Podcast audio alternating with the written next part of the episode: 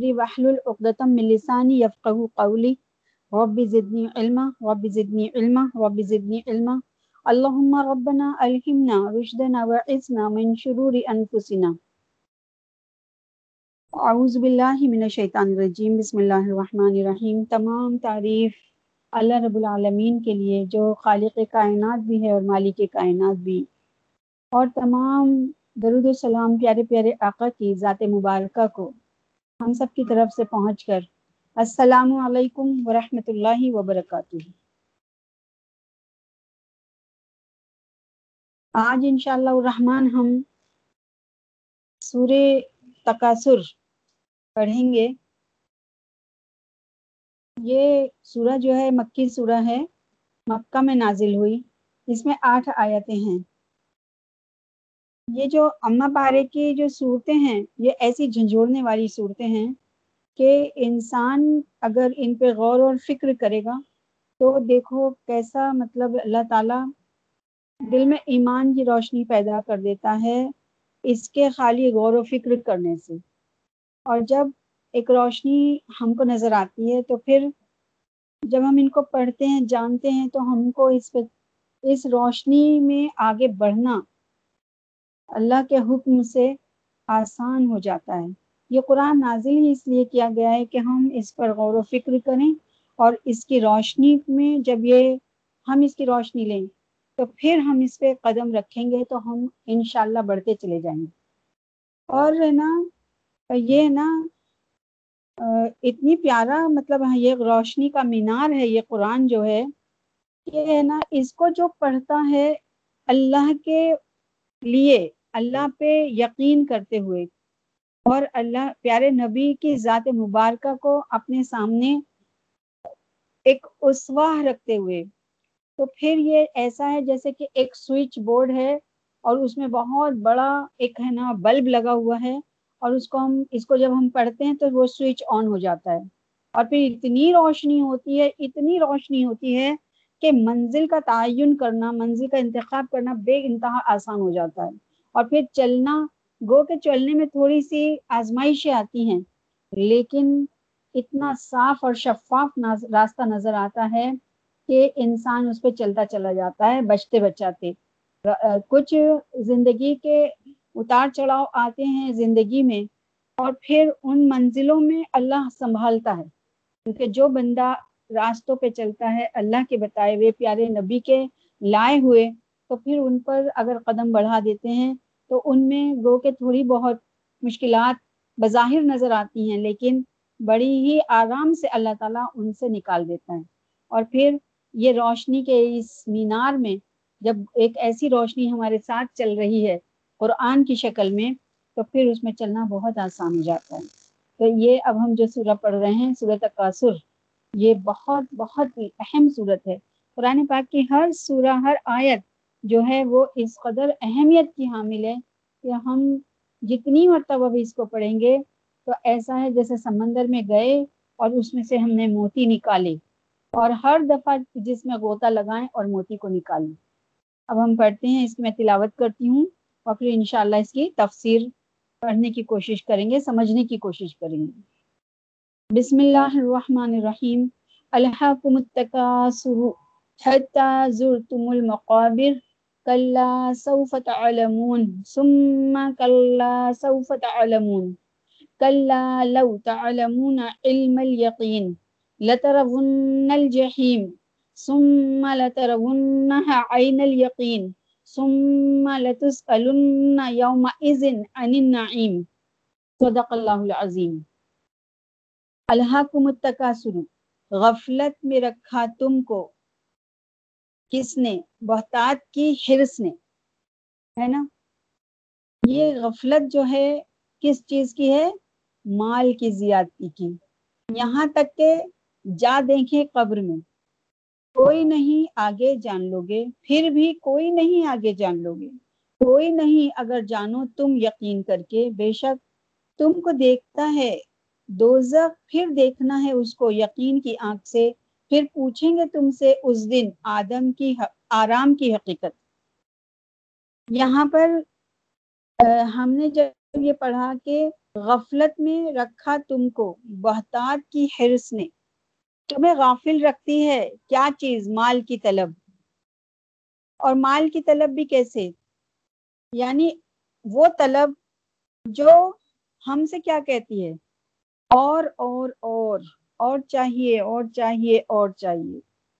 یہ وہ طلب ہے کہ ہمارے پاس کتنا بھی مال آ جائے لیکن اس کی طلب کبھی بھی ختم نہیں ہوتی۔ تو اسی بات کو یہاں پر اللہ رب العزت اپنے کلام پاک میں نقل فرما رہا ہے کہ تمہیں غافل رکھتی ہے مال کی طلب، اور اور اور چاہیے، چاہے اتنا مال ہے، اتنی دولت ہے کہ دس نسلوں کے لیے بھی کافی ہو جائے، لیکن انسان کی طبیعت اس سے کبھی بھرتی ہی نہیں، کبھی نہیں بھرتی۔ اگر کسی کے پاس ایک مکان ہے تو وہ دو کی فکر کرتا ہے، جس کے پاس دو ہے تو تین کی کرتا ہے، چار کی کرتا ہے، جس کے پاس ایک کاروبار ہے چل رہا ہے وہ سوچتا ہے اور کر لوں، اسے اور بڑھا لوں، اور پھر سوچتا ہے اسے اور بڑھا لوں۔ جب وہ اور بڑھ جاتا ہے تو اسے اور بڑھانے کی جدوجہد میں لگ جاتا ہے۔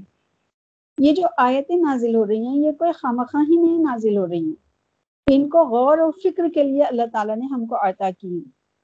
تو مال کی محبت یعنی مال کے اندر اپنے آپ کو ایسا ڈبو دیتا ہے انسان کہ بس اب میرے پاس اس کے علاوہ کوئی کام نہیں ہے، کوئی بھی، ہم کسی بھی چیز میں ہم نہیں گھسے، بس ہمیں مال کی محبت، ہم کو اور چاہیے اور چاہیے۔ یہ طلب ہماری گھٹتی نہیں ہے بلکہ بڑھتی چلی جاتی ہے، اور بڑھتے بڑھتے یہ ہمارا پیچھا ہی نہیں چھوڑتی۔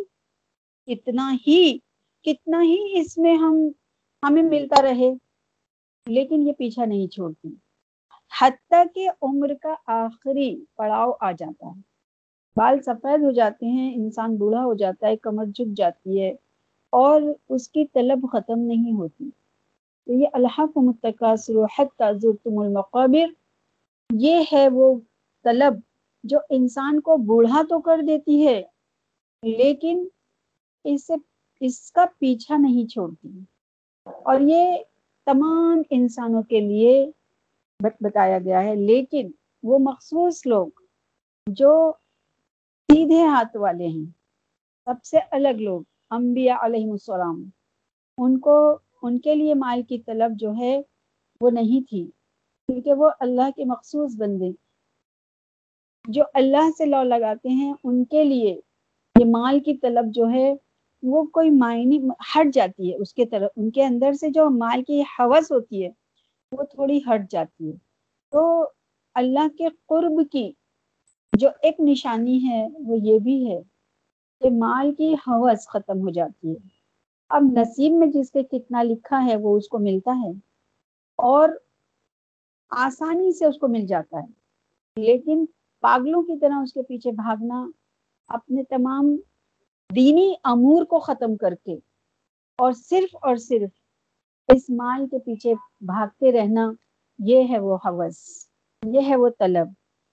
اگر اللہ خود سورۃ جمعہ کے اندر خود فرماتا ہے کہ میری زمین میں تم پھیل جاؤ اور رزق کا تلاش کرو، اور جب اللہ اذان ہوتی ہے اور جمعہ کی نماز جب ہوتی ہے تو اس وقت اپنے تمام کاموں کو چھوڑ دو، اور جب تم نماز سے فارغ ہو جاؤ تو پھر میری زمین میں پھیل جاؤ۔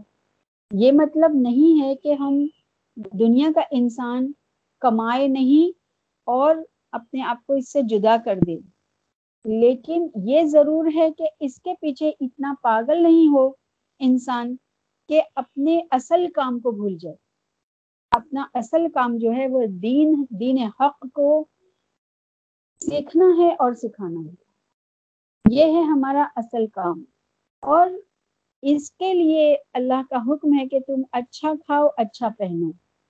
تو اس کے لیے یہ دنیاوی ضرورت بھی بہت ضروری ہے، تو اس کو ایک طریقے سے اپنے وقت کو سوچ سمجھ کے طے کرنا ہے اور اس کو لگانا ہے۔ تو دین کو اپنے ہم کو ساتھ لے کے چلنا ہے، بلکہ دین کے دین کے راستے پہ چلنا ہے، اور اپنے اس کام کو ساتھ لے کے چلنا ہے جو ہمارے لیے ضروریات زندگی کا کی ضرورت ہے. تو ان یہ یہاں پر اس کے بارے میں یہ سمجھایا جا رہا ہے کہ انسان کی ہوس بھرتی نہیں ہے یہاں تک کہ وہ بوڑھا ہو جاتا ہے, اس کی کمر بھی جھک جاتی ہے, لیکن اس کے اندر سے مال کی ہوس نہیں نکلتی, اور وہ کہاں جا پہنچتا ہے کہ پیچھا نہیں چھوڑتی اور مال کی کثرت اسے غافل کیے رکھتی ہے, یہاں تک کہ تم قبروں تک پہنچ جاتے ہو.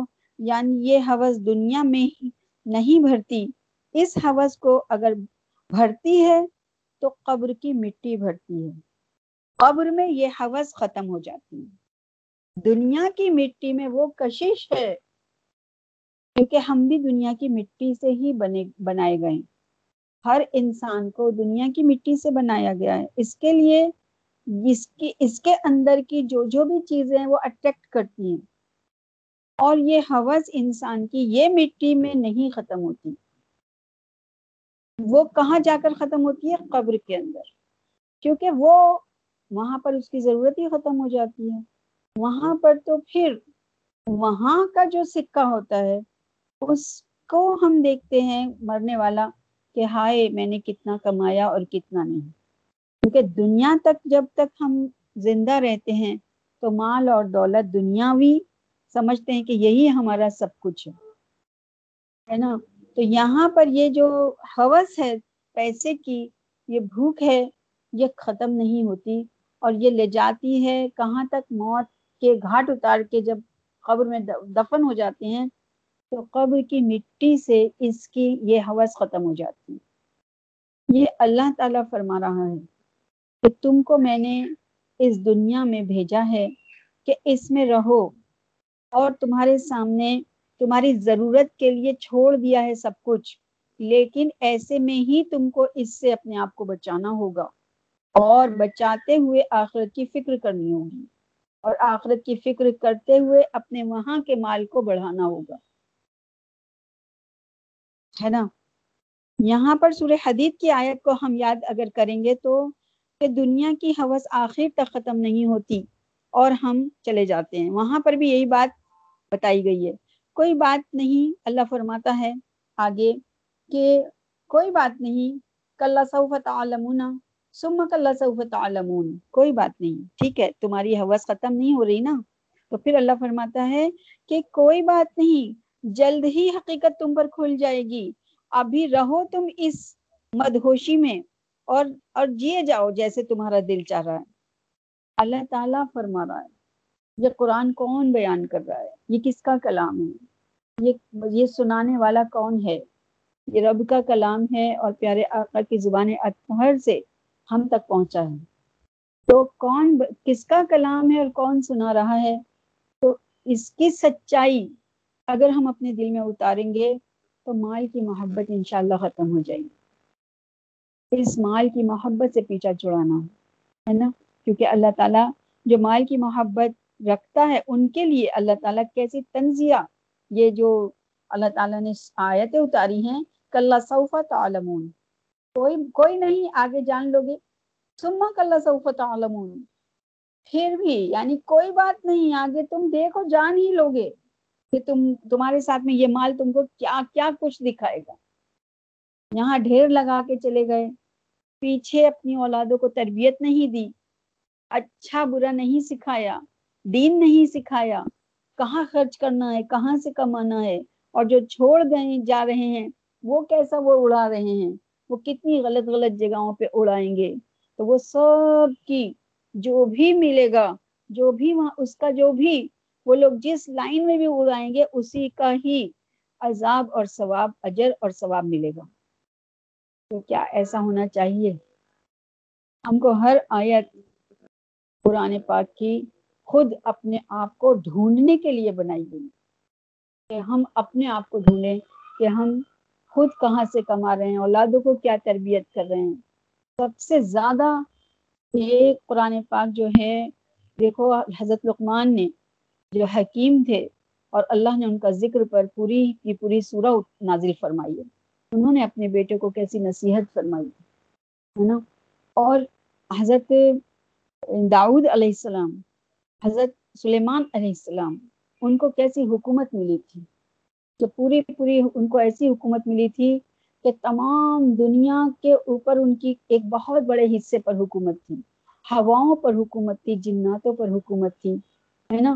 تو کتنی عالیشان ان کو اللہ تعالیٰ نے اس دنیا میں حکومت عطا کی تھی، لیکن وہ کیسے زندگی گزار کر چلے گئے؟ انہوں نے اپنے آپ کو کیسا سمیٹا، ہے نا؟ ہم لوگ آج ہم اپنے آپ کو غور کریں کہ ہمارے پاس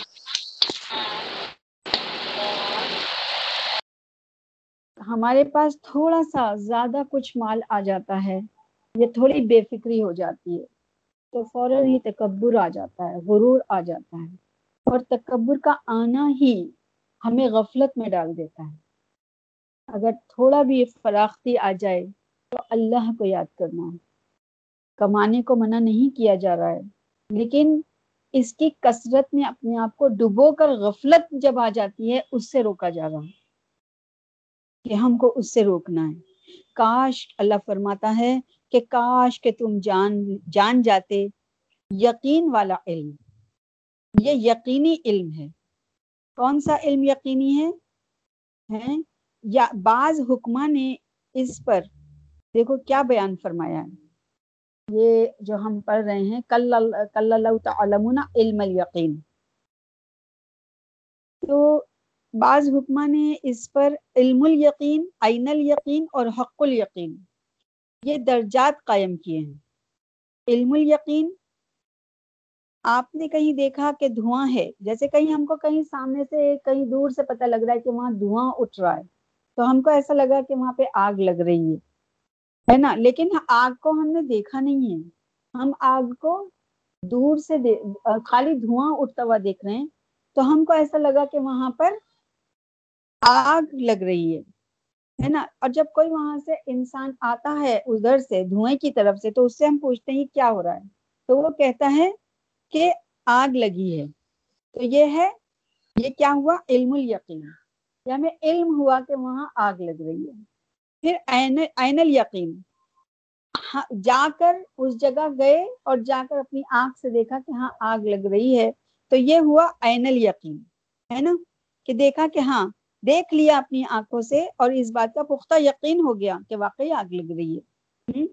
ایک ایسا ہوتا ہے کہ ہیٹر وغیرہ پتہ نہیں چلتا کہ اس میں آگ لگی ہے کہ نہیں، یا ہیٹر کہیں جلتا ہوا ہوتا ہے، جیسے سردیوں میں اکثر ہیٹر لوگ جلا لے جلا لیتے ہیں، جہاں پر ٹھنڈ زیادہ پڑتی ہے تو وہاں پر ہیٹر آن ہوتے ہیں، تو وہ کیسا لگتا ہے دور سے دیکھنے سے کہ یہ بہت سارے کوئلے دہک رہے ہیں، لیکن اگر ان کو ہم دیکھیں تو وہ کوئلے نہیں ہوتے ہیں، وہ خالی ایک ہے نا روشنی ہوتی ہے، تو ایسا لگتا ہے کہ دیکھتے جیسے یہ انگارے رکھے ہوئے ہیں، مگر کچھ نہیں ہوتا۔ بجلی کے تاروں کے ذریعے وہ آگ کی طرح دکھتا ہے، یعنی یہ یعنی کہ کرنٹ کہیں اور سے آ رہا ہوتا ہے، لیکن اگر اس میں انگلی ڈال دی جائے تو وہ کیا ہوتا ہے، انگلی جل جائے گی، ہے نا؟ تو ہمیں کیا ہوتا ہے کہ بالکل حق ہو جاتا ہے، برحق ہو جاتا ہے کہ ہاں یہ آگ ہے، نہ تو وہ کوئلے ہیں نہ اس میں سے دھواں اٹھ رہا ہے، لیکن آگ کی شکل میں وہ نظر آ رہے ہیں، اور جب اس میں ہاتھ دیا جائے تو ہاتھ جل جائے گا، تو ہم کو لگا کہ واقعی یہ آگ ہے۔ تو یہ کیا ہوا، یہ ہے حق الیقین، یعنی یقین آ جائے گا کہ یہ آگ ہے، کیونکہ اس کا ہم نے کیا کیا ہے، تجربہ کیا ہے، خود اپنے آپ کو اس آگ میں ڈال کر، انگلی یا ہاتھ یا جو بھی کچھ جو جل جائے، تو اس سے ہم کو پتہ لگا کہ یہ واقعی میں آگ ہے۔ تو یہ کیا ہے، حق الیقین، خود کر کے حاصل ہو گیا، یہ تجربہ جو ہے خود کر کے حاصل ہو گیا۔ تو اس آیت کا مطلب ہے کہ اللہ فرماتا ہے کہ کاش اس دنیا میں رہتے ہوئے علم الیقین حاصل ہو جائے۔ کس چیز کا؟ اس جہنم کی آگ کا، اس دوزخ کی آگ کا، اس کا ہم کو یقین آ جائے کہ بے شک ایک اللہ رب العالمین نے ایک آگ دہکا رکھی ہے، اور اللہ کے نبی نے بتایا ہے، خبر دینے والے اللہ کے نبی ہیں، اور اللہ فرما رہا ہے قرآن پاک کے اندر ہے نا کہ وہ آگ کیسی ہے. وہ آگ اتنی زبردست ہے کہ جب جنت اور بنائی گئی تو دوزخ بھی بنائی گئی نا. تو اللہ رب العالمین نے اس آگ کو دہکایا کیسے, اس کو کیسے اتنا اتنا مطلب زور شور سے اس کو کیسے دہکایا اور جلایا.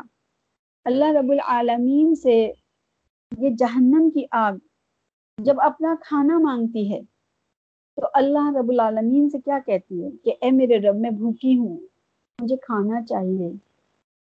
خالی آگ تھوڑی نہ جلے گی, اگر ہم دنیا میں آگ جلائیں تو بھی اس کو لکڑی چاہیے, کوئلہ چاہیے, کرنٹ چاہیے, جیسے کہ ابھی یہ ہیٹر وغیرہ کی جو ہم نے دلیل پڑھی ہے نا, کچھ نہ کچھ تو چاہیے نا جلنے کے لیے.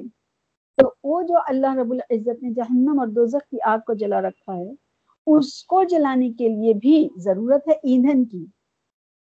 تو اللہ رب العزت سے دوزخ کیا کہتی ہے کہ اے میرے رب میں بھوکی ہوں, مجھے کھانا دے. تو اللہ رب العالمین اپنے حکم سے, ارادے سے, کیونکہ اللہ رب العزت کے پاس تو خزانوں کی کسی بھی چیز کی کمی نہیں ہے, اور وہ رب العزت جو تمام جہانوں کا رب ہے, کائنات کا بنانے والا ہے, چھ دن میں پوری دنیا پوری کائنات کو جو سجاتا ہے, جو بنا چکا ہے, جس نے اتنے بے شمار ستارے ٹانک دیے ہیں آسمانوں کے اندر, جس نے آگ کا گولا سورج کی شکل میں سارے زمانے کے اوپر الٹا کر دیا ہے, اور جس دن سے اللہ رب العزت نے یہ دنیا بنائی اس دن سے اس سورج کو ٹانک دیا ہے. یہ نکلتا ہے اپنی آب و تاب کے ساتھ میں, اور کیسی گرمی دیتا ہے کہ اگر اس کے پاس سے آج تک کوئی گزر نہیں پایا. ایسی تپش والا سورج بنانے والا رب, ایسی آگ کا گولہ بنانے والا, نشانی بتانے والا رب. تو اس نے جہنم کو, دوزخ کو تیار کر رکھا ہے, اور جب وہ مانگتی ہے تو وہ اپنے حکم سے ایک اتنا اتنا بڑا پتھر بناتا ہے, اور وہ پتھر آگ میں ڈال دیتا ہے. وہ آگ اس پتھر سے اپنا پیٹ بھرتی ہے, اور وہ سلگتی, وہ وہ وہ پھنپھناتی رہتی ہے, اور پھر سے وہ گرم ہونی گرم اپنے آپ کو تیار کر لیتی ہے. پھر وہ اس کا وہ پتھر ختم ہوتا ہے. اب اس کی کتنے وقت ہے, کتنا میعاد ہے کہ وہ کتنے ٹائم میں اس پتھر کو ختم کرتی ہے, وہ اللہ اور اس اللہ ہی خوب جان سکتا ہے اپنے علم محیط کے ذریعے سے. وہ پھر مانگتی ہے کہ اے میرے رب مجھے کھانا دے. تو رب العزت پھر سے پتھر پھینکتا ہے اور وہ اس میں ڈالتا ہے, اور پھر وہ آگ اپنا پیٹ بھرتی ہے. تو ایسے پتھروں سے دہکی ہوئی آگ وہ کب سے تیار ہو رہی ہے. اس کا علم اگر ہو جائے انسان کو تو کیا انسان کے اندر سے بدلاؤ نہیں آ جائے گا؟ کیا وہ اللہ سے نہیں ڈرنے لگے گا؟ جو رب نے جنت بنائی ہے, جنت دیکھ کے, جنت کی باتیں سن کر ہم کتنے خوش ہوتے ہیں, اور ہمیں پورا یقین یہ ہو جاتا ہے کہ واقعی میں وہ جنت میں ہم ہی جائیں گے. یہ خوش فہمی ہم لوگوں کے اندر بے انتہا ہے, اور ہم اس خوش فہمی میں مبتلا رہتے ہیں کہ وہ اتنی بیش قیمت جنت جس کے اندر نہریں جاری ہیں, بالا خانے ہیں, اور سونے کے تخت بچھے ہوئے ہیں, اور دبیز قالین وہاں پر سجے ہوئے ہیں, اور کیسی کیسی وہاں کی مشک کی زمین ہے, اور اور لڑکے ہیں وہاں پر جو غلمان ہیں, موتیوں میں چھپی ہوئی پورے ہیں, جنت کے درخت وہاں کے سائے دار ہیں لمبے لمبے. تو کتنا سکون اور کتنا اطمینان دلوں کو حاصل ہوتا ہے, اور ہم کو ایسا لگتا ہے کہ وہ جنت واقعی ہمارے ہی لیے ہے, اور ہم کو یہ بھی ایسا محسوس ہوتا ہے کہ ہم بہت اچھے ہیں, وہ جنت ہم کو ہی ملے گی, ہے نا. لیکن جہنم کے بارے میں کبھی خوف بھی تو کرنا چاہیے کہ اللہ نے جب یہ دوزخ بنائی ہے اتنی بھیانک اتنی بھیانک کہ ایک پتھر اس میں جلتا رہتا ہے اور وہ سلگتی رہتی ہے. وہ پتھر کا, میں تو یہی سوچتی ہوں کہ وہ پتھر کا لمبائی اور چوڑائی کتنی ہوگی جو اس گہرے کنویں کے اندر جاتی ہے, جس میں چلتے ہوئے کتنے ہزار سال تک, جب وہ گرنا شروع ہوتا ہے تو کتنے ہزار سال تک نیچے پہنچتا ہے. کتنا گہرا وہ کنواں ہے, اس کے اندر وہ پتھر گرتا ہے تو وہ پتھر کتنا بڑا رب نے بنایا ہوگا, اور وہ پتھر کو وہ کیسے کھاتی ہوگی. تو کیا ہم کو اس بات کو نہیں سوچنا چاہیے, ہم صرف جنت کی خوش فہمی میں مبتلا رہیں, ہم دوزخ کو بھی سوچیں کہ اللہ ہم سب کو اس سے پناہ دے, ہے نا. ربنا آتنا فی الدنیا حسنۃ وفی الآخرۃ حسنۃ وقنا عذاب النار وَأَدْخِلْنَا الْجَنَّةَ مَعَ الْأَبْرَارِ. یا عزیز یا غفار, ہم سب کو اللہ رب العالمین اس دوزخ سے پناہ عطا فرمائے, اس دوزخ کے اس گرمی ہمیں ذرہ بھی نہیں چاہیے, ہم کو ہم کو اس سے نہیں جانا, اس کے اندر نہیں جانے کے لیے ہم کو یہاں پر یقین, علم الیقین میں آنا ہی پڑے گا, ہے نا. اور حق الیقین کب میں کب لوگ جائیں گے, جو لوگ نافرمان ہوں گے, جو اس میں داخل ہو جائیں گے, ان کو حق معلوم پڑ جائے گا. واقعی میں اللہ تو نے خوب کہا تھا, ہمیں پتہ نہیں تھا. جو اس کے نافرمان ہوں گے وہ اس میں داخل ہو کے حق الیقین پالیں گے اور عین الیقین پالیں گے, دیکھ بھی لیں گے اور پا بھی لیں گے, ہے نا. تو ہم کو نہ دیکھنا ہے نہ پانا ہے, ہم کو علم الیقین میں رہنا ہے. یہاں تین جو کیٹیگری بنائی ہے تو ہم کو ایک ہی کیٹیگری میں رہنا ہے, علم الیقین میں, کہ واقعی اللہ تو نے بنا رکھی ہے, اللہ بے شک وہ سچ ہے. اللہ تو ہم کو بچا, اس آگ سے محفوظ فرما. یہ جو ہم دعا مانگتے ہیں اللہ رب العزت سے, تو اس کے لیے ہم کو اپنے دل میں یقین کو لانا بہت ضروری ہے. اور علم الیقین جو پہلا حصہ ہے, اس حصے کو ہی ہم کو اپنے اندر اتارنا ہے. اس کو اتارنے کے لیے عمل کی سخت ضرورت ہے, اللہ کے بتائے ہوئے راستے پہ چلنا. اور اس کے اللہ تعالیٰ فرماتا ہے کہ تم کو میری طرف ہی لوٹ کرانا ہے, تم نہیں مانو گے مت مانو, اپنی آنکھوں سے دیکھ لو گے تو تو مانو گے, پھر اس میں تمہیں ڈال دوں گا تو تم بالکل پریکٹیکل میں چلے جاؤ.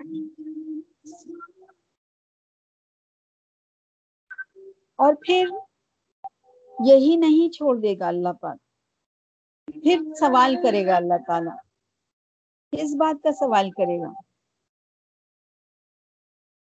جو دنیا میں عیش اور آرام دیے تھے, ان عیش و آرام کی حقیقت کو اللہ رب العالمین پوچھے گا. کیا پوچھے گا؟ کہ میں نے تم کو دنیا میں دیا تھا اتنا سب کچھ, تم نے سب اس سے فیض اٹھایا, لیکن میرا شکر ادا نہیں کیا. میں نے تم کو ہر چیز عطا کری, تم نے یہ تک نہیں کہا کہ میرے رب نے دیا ہے. کبھی آزمائش میں ڈال دیا تو تم شکوہ کرنے لگے. تو اللہ تعالیٰ ہم لوگوں کو تاکیدن, یہ کلام پاک کیا ہے, حجت ہے, تاکید ہے.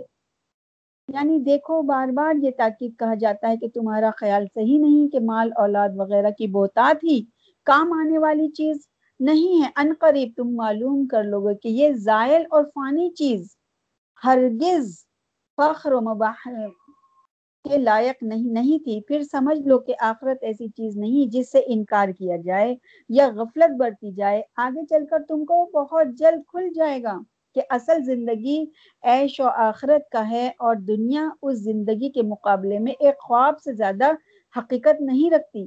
یہ حقیقت بعض لوگوں کو دنیا میں تھوڑی بہت کھل جاتی ہے, لیکن قبر میں پہنچ کر اس کے بعد محشر میں سب کو پوری طرح کھل جائے گی. یعنی تمہارا خیال ہرگز صحیح نہیں, اگر تم یقینی طور پر دلائل صحیحہ سے اس بات کو جان لیتے کہ آخرت کے مقابلے میں دنیا کے سب سامان ہیچ ہیں, تو ہرگز اس غفلت میں نہ پڑے رہتے. یعنی اس غفلت انکار کا نتیجہ دوزخ ہے. اللہم حافظنا. جو غفلت کا مطلب کیا ہے؟ بھول جانا, غافل ہو جانا, نظر انداز کر دینا. قرآن تو سامنے ہے لیکن نہیں سمجھنا, ہمیں ہم ہم نہیں سمجھنا چاہیں گے, یہ ہے غفلت. بہت سے لوگ کہتے ہیں, میں نے بہت سے لوگوں کو جن جن کو دعوت دی, وہ کہتے ہیں کہ اگر ہم اس کو جان لیں گے تو عمل کرنا پڑے گا. یہی تو غفلت ہے. یہاں غافلوں کے لیے یہ سورہ کیسی زبردست نازل ہوئی ہے. ہے نا. یعنی اس غفلت اور انکار کا نتیجہ دوزخ ہے. اللہم حافظنا من کل بلاء الدنیا و عذاب الاخرہ. وہ تم کو دیکھنا پڑے گا اول تو اس کا کچھ اثر اثر برزخ میں نظر آ جائے گا, پھر آخرت میں پوری طرح دیکھ کر عین الیقین حاصل ہو جائے گا.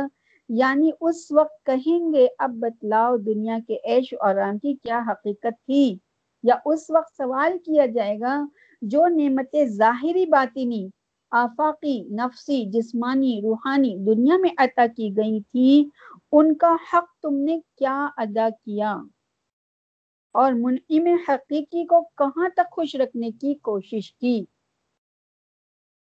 یہ جو نعمتیں ملی ہیں یہ بھی اللہ کو راضی کرنے کے لیے ملی ہیں. اچھا گھر عطا کیا ہے الحمدللہ, اللہ تیرا شکر ہے, احسان ہے کہ تو نے ہمیں رہنے کے لیے اتنی اچھی جگہ دی. ہر نعمت پر شکر ادا کرو, ہر نعمت پر, یہاں تک کہ ہم ٹوائلٹ جاتے ہیں اگر پیشاب کا بند لگ جائے تو کیا حالت ہو جائے, یہ بھی اللہ کی نعمت ہے, ہے نا.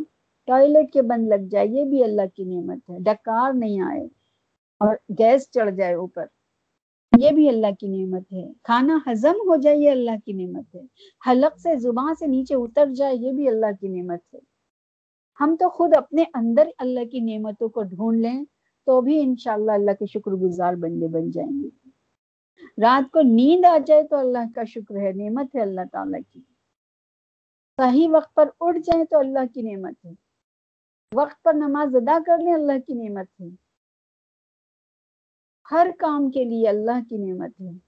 بچوں کو دیکھیں اللہ کی نعمتیں ہیں, شوہر کو دیکھو اللہ کی نعمت ہے, والدین کو دیکھو اللہ کی نعمت ہے, اچھا دوست مل جائے اس کا شکر ادا کرو اللہ کی نعمت ہے, اچھے ساتھی مل جائیں اللہ کا شکر ادا کرو اللہ کی نعمت ہے. اس کس بات پہ یہ قرآن پاک کی سورہ رحمان کے اندر بار بار اللہ کی تکرار ہے. فَبِأَيِّ آلَاءِ رَبِّكُمَا تُكَذِّبَانِ, اے جن و انس تم میری کون کون سی نعمتوں کے منکر ہو جاؤ گے, کن کن نعمتوں کو جھٹلاؤ گے, یہ تو بتاؤ یہ بتاؤ. اللہ تعالیٰ کتنی مرتبہ بار بار ہر نعمت کا ذکر فرماتا ہے اور پوچھتا ہے بتاؤ کون کون سی نعمتوں کو جھٹلا دو گے. ہر آ, ہر آیت کے بعد میں یہ والی آیت اللہ تعالیٰ نے تینتیس مرتبہ داخل کی ہے اور پھر پوچھ رہا ہے بتاؤ بتاؤ تم میری کون سی نعمتوں کے منکر ہوگے, میں نے تمہیں ہر چیز دے دی ہے پھر بھی تم نے مجھے نہیں جانا, مجھے نہیں پہچانا, میں ہوں تمہارا رب. پھر آج اللہ رب العزت کو بار بار بلا رہا ہے کہ میری طرف آ جاؤ, میں ہوں تمہارا رب, میں نے پیدا کیا تم کو, تم کیوں کہیں اور مڑتے ہو جاتے ہو. پھر کل اللہ فرمائے گا میں نے کیا تم کو بلایا نہیں تھا دنیا میں, میں تو تمہیں بار بار بلاتا تھا, میں تو تم سے بتایا تھا کہ تم موت سے پہلے میرے پاس آ جاؤ ورنہ تم تم کفن میں لپٹ کے میرے پاس آؤ گے, آنا تو تمہیں میرے ہی پاس ہے. آج نماز میں نہیں آ رہے, آج تم حق حلال کی روزی میں نہیں آ رہے, آج تم میری طرف نہیں آ رہے, آج تم اپنے دل میں حسد پالے ہوئے ہو, کینہ پالے ہوئے ہو. میں کہتا ہوں اخلاص والا دل رکھ لو, تم نہیں سنتے.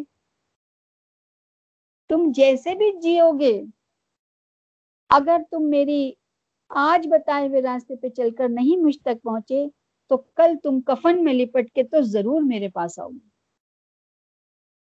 اور پھر میں تم سے ایک ایک چیز کی بابت پوچھ لوں گا, ہے نا. ہم کیسے خوش قسمت انسان ہیں کہ ہمیں اشرف المخلوقات کے ساتھ ساتھ پیارے نبی کا امتی بنایا, اور پھر کتنی کتنی اللہ تعالیٰ نے نعمت عطا فرمائی قرآن کو ہم تک پہنچا کر. قرآن ہمیں دیا اور اور قرآن کے ساتھ ساتھ اس طرف کو رخ کر دیا, یہ بھی اللہ کی نعمت ہے. اگر اس سے ہٹا دیتا تو کیا کر لیتے ہم. تو ہم لوگوں کو اس, اس قرآن کو سمجھنے کے لیے لگنا ہی پڑے گا, جب ہم اس کو لگیں گے تو یہ روشنی کا مینارہ ہم کو روشنی یہ سوئچ آن ہو جائے گا، اور پھر یہ ہمارے لیے ایسا روشنی روشنی پیدا کر دے گا کہ ہم کو زندگی کے وہ منزل جو اللہ رب العزت جنت تک پہنچاتا ہے اللہ اللہ کے حکم سے، چلنا آسان ہو جائے گا۔ بس انشاءاللہ اللہ ہم سب کو عمل کی توفیق عطا فرمائے۔ الحمدللہ یہ جو ہے سورہ الحا، یہ تکاثر، یہ آج ہماری پوری ہوئی۔ میں سوچ رہی تھی کہ میں والعصر بھی اس پڑھ لوں گی، اس کا بھی وہ تفسیر ترجمہ کر لوں گی، لیکن نہیں ہو پائے گا کیونکہ اس کا بھی کافی بڑا ہوا ہے۔ والعصر کی بھی انشاءاللہ وہ ہم پیر کے دن کریں گے۔